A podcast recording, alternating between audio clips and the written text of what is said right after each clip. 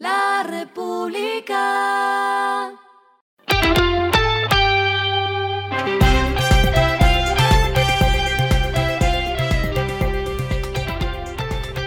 Esto es lo que debes saber al comenzar la semana.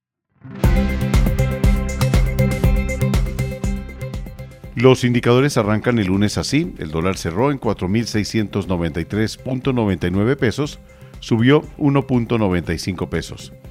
El euro cerró en 5.076.08 pesos, subió 21.81 pesos. El petróleo se cotizó en 79.96 dólares el barril. La carga de café se vende en 1.760.000 y en la bolsa se cotiza a 2.09 dólares. Las movidas del fin de semana fueron.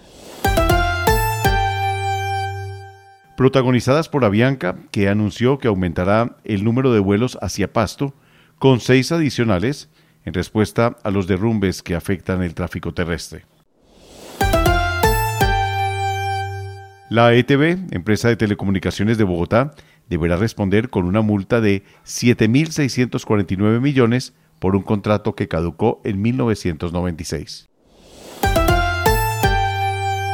El grupo Astara y Mastercard presentaron el torneo clasificatorio del Astara Golf Championship, certamen del Corn Ferry Tour en el Club Campestre de Cali.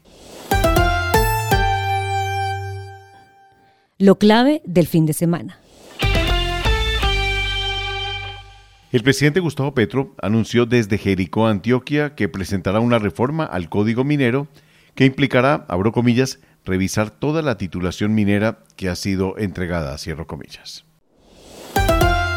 Lo que está pasando en el mundo.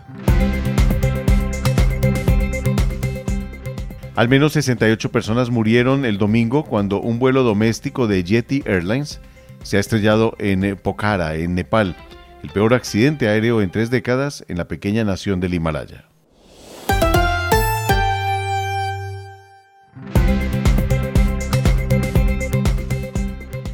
Finalizamos con el editorial de hoy.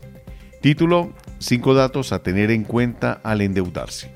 Sumario, son clave el alto costo del dinero, la inflación que no cede, una tasa de cambio por encima de los 4.600 pesos, la producción sectorial y la esperada desaceleración de Estados Unidos.